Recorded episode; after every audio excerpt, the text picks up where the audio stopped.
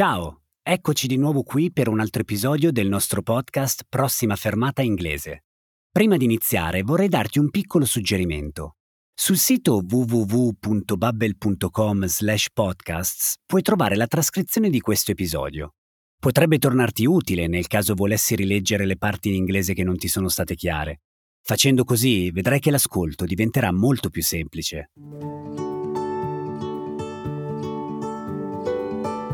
Oggi ci aspetta un lungo viaggio, infatti la nostra prossima fermata sarà l'Australia.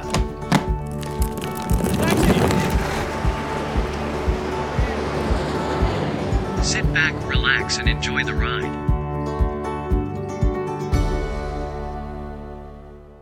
Sono Emanuele e in questo podcast ti porterò con me in un viaggio virtuale. In ogni episodio ascolteremo insieme un racconto proveniente dal mondo anglofono e ti darò qualche informazione sul contesto oppure delle piccole dritte sulla lingua, ad esempio su un tema grammaticale. Ma ricorda che questo non è un podcast sulla grammatica. La cosa più importante è che tu ti diverta in compagnia delle nostre storie.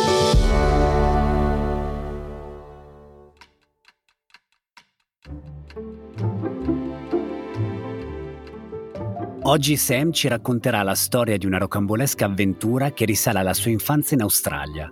Solo un piccolo avvertimento prima di iniziare. Gli Aussies, come spesso gli australiani si autodefiniscono, utilizzano moltissimo slang. G'day, my name is Sam. I'm an Aussie. I grew up in Sydney.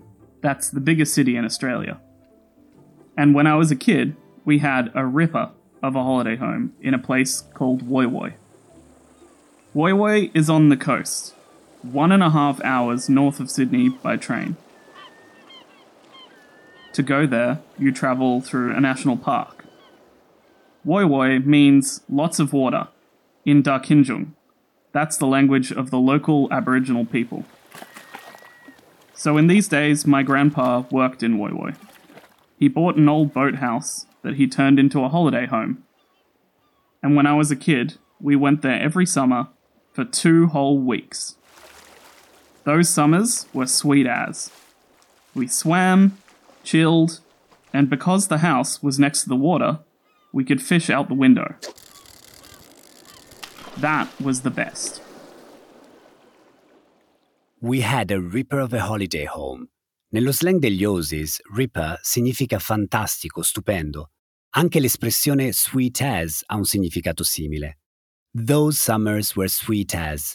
Quelle estati erano fantastiche. Sam usa l'aggettivo dimostrativo those perché sta parlando di qualcosa che è lontano nel tempo. Those summers, quelle estati.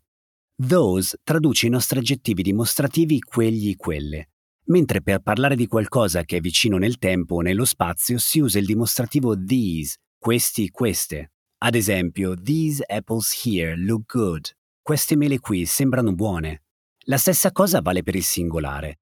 Quando si parla di una cosa lontana nel tempo o nello spazio, si usa that, quello o quella, mentre si usa this, questo o questa, per tutto ciò che è vicino. Ad esempio, That summer three years ago was fantastic.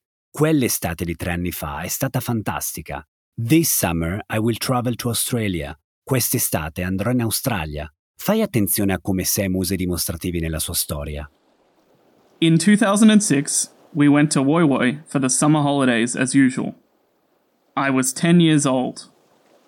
It was New Year's Day, and I was with my parents in the house. That Arvo was a scorcher. 45 degrees outside.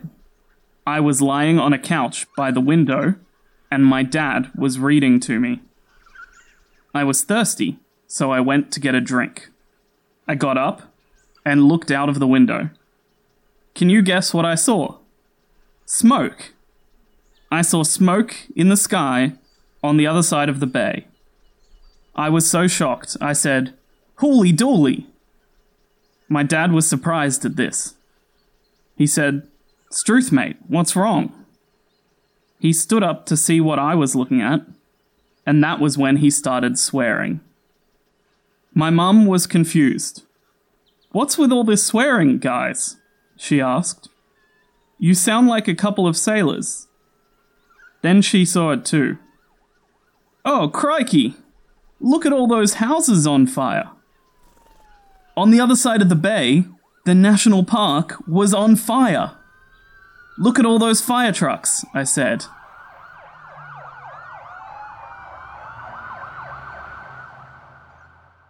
That Arvo was a scorcher.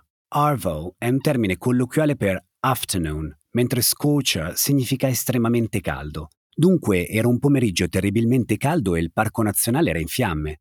Hooly Dooly, Struthmate, Crikey sono tutte esclamazioni che vengono usate per esprimere sorpresa e sgomento di fronte a quella scena pericolosa. All'inizio la madre di Sam era sconcertata dal linguaggio scurrile usato dal ragazzo e dal padre. What's with all this swearing, guys? Cos'è tutto questo imprecare? Ma anche lei è rimasta di stucco non appena visto le fiamme. So this was the problem. There's only one road into Woi Woi, and it was blocked by the fire. That was it. We were trapped. The only way out was to jump into the bay, but the fire wasn't too close yet. So, what did we do? We waited, and we threw buckets of water on small fires. That was all we could do. The fire came closer, and more houses were in danger. Not only those on the other side of the bay, but also the houses on this side. Some people from this side of the bay got in their boats and went to rescue the people on that side. We sat in the garden. Some people just watched their houses burn down.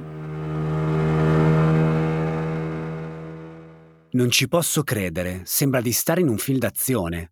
C'era una sola strada per raggiungere Woi Woi ed era bloccata dalle fiamme. Sam e la sua famiglia erano in trappola, they were trapped. Ma come hanno fatto a mettere in salvo se stessi e la loro casa? And then the helicopters came. The helicopters carried water to drop on the fire. It was a strange and beautiful sight. All those people in boats, and the helicopters, and the smoke, and the sparks dancing in the dark evening sky. So, our house didn't burn down, but every time I see a news report about bushfires in Australia, I remember that day. I remember how quickly you can get into trouble. These things happen all the time. But I also remember how all those people helped each other. Our neighbours were there for each other in an emergency. That's what I remember the most. It was far out. Per fortuna alla fine è andato tutto per il meglio. In ogni caso, penso che Sam si ricorderà di questa avventura per tutta la vita, anche perché l'Australia continua a essere colpita da nuovi terribili incendi ogni anno. It was far out è un'altra espressione slang che significa pazzesco o incredibile. Infatti, quello che Sam ricorda in maniera più vivida è la solidarietà reciproca in quel momento drammatico. Il nostro viaggio alla scoperta dell'inglese per oggi si conclude qui. Spero che la storia ti sia piaciuta e che tu abbia imparato un po' di slang usato dagli Aussies. Se invece vuoi saperne di più sugli aggettivi dimostrativi, dai un'occhiata ai corsi base che trovi nell'applicazione di Bubble. Ci farebbe piacere conoscere la tua opinione sul nostro podcast. Scrivi una mail a podcasting.bubble.com oppure lasciaci un commento nell'apposita sezione. Grazie per averci ascoltato e ti aspettiamo alla prossima fermata.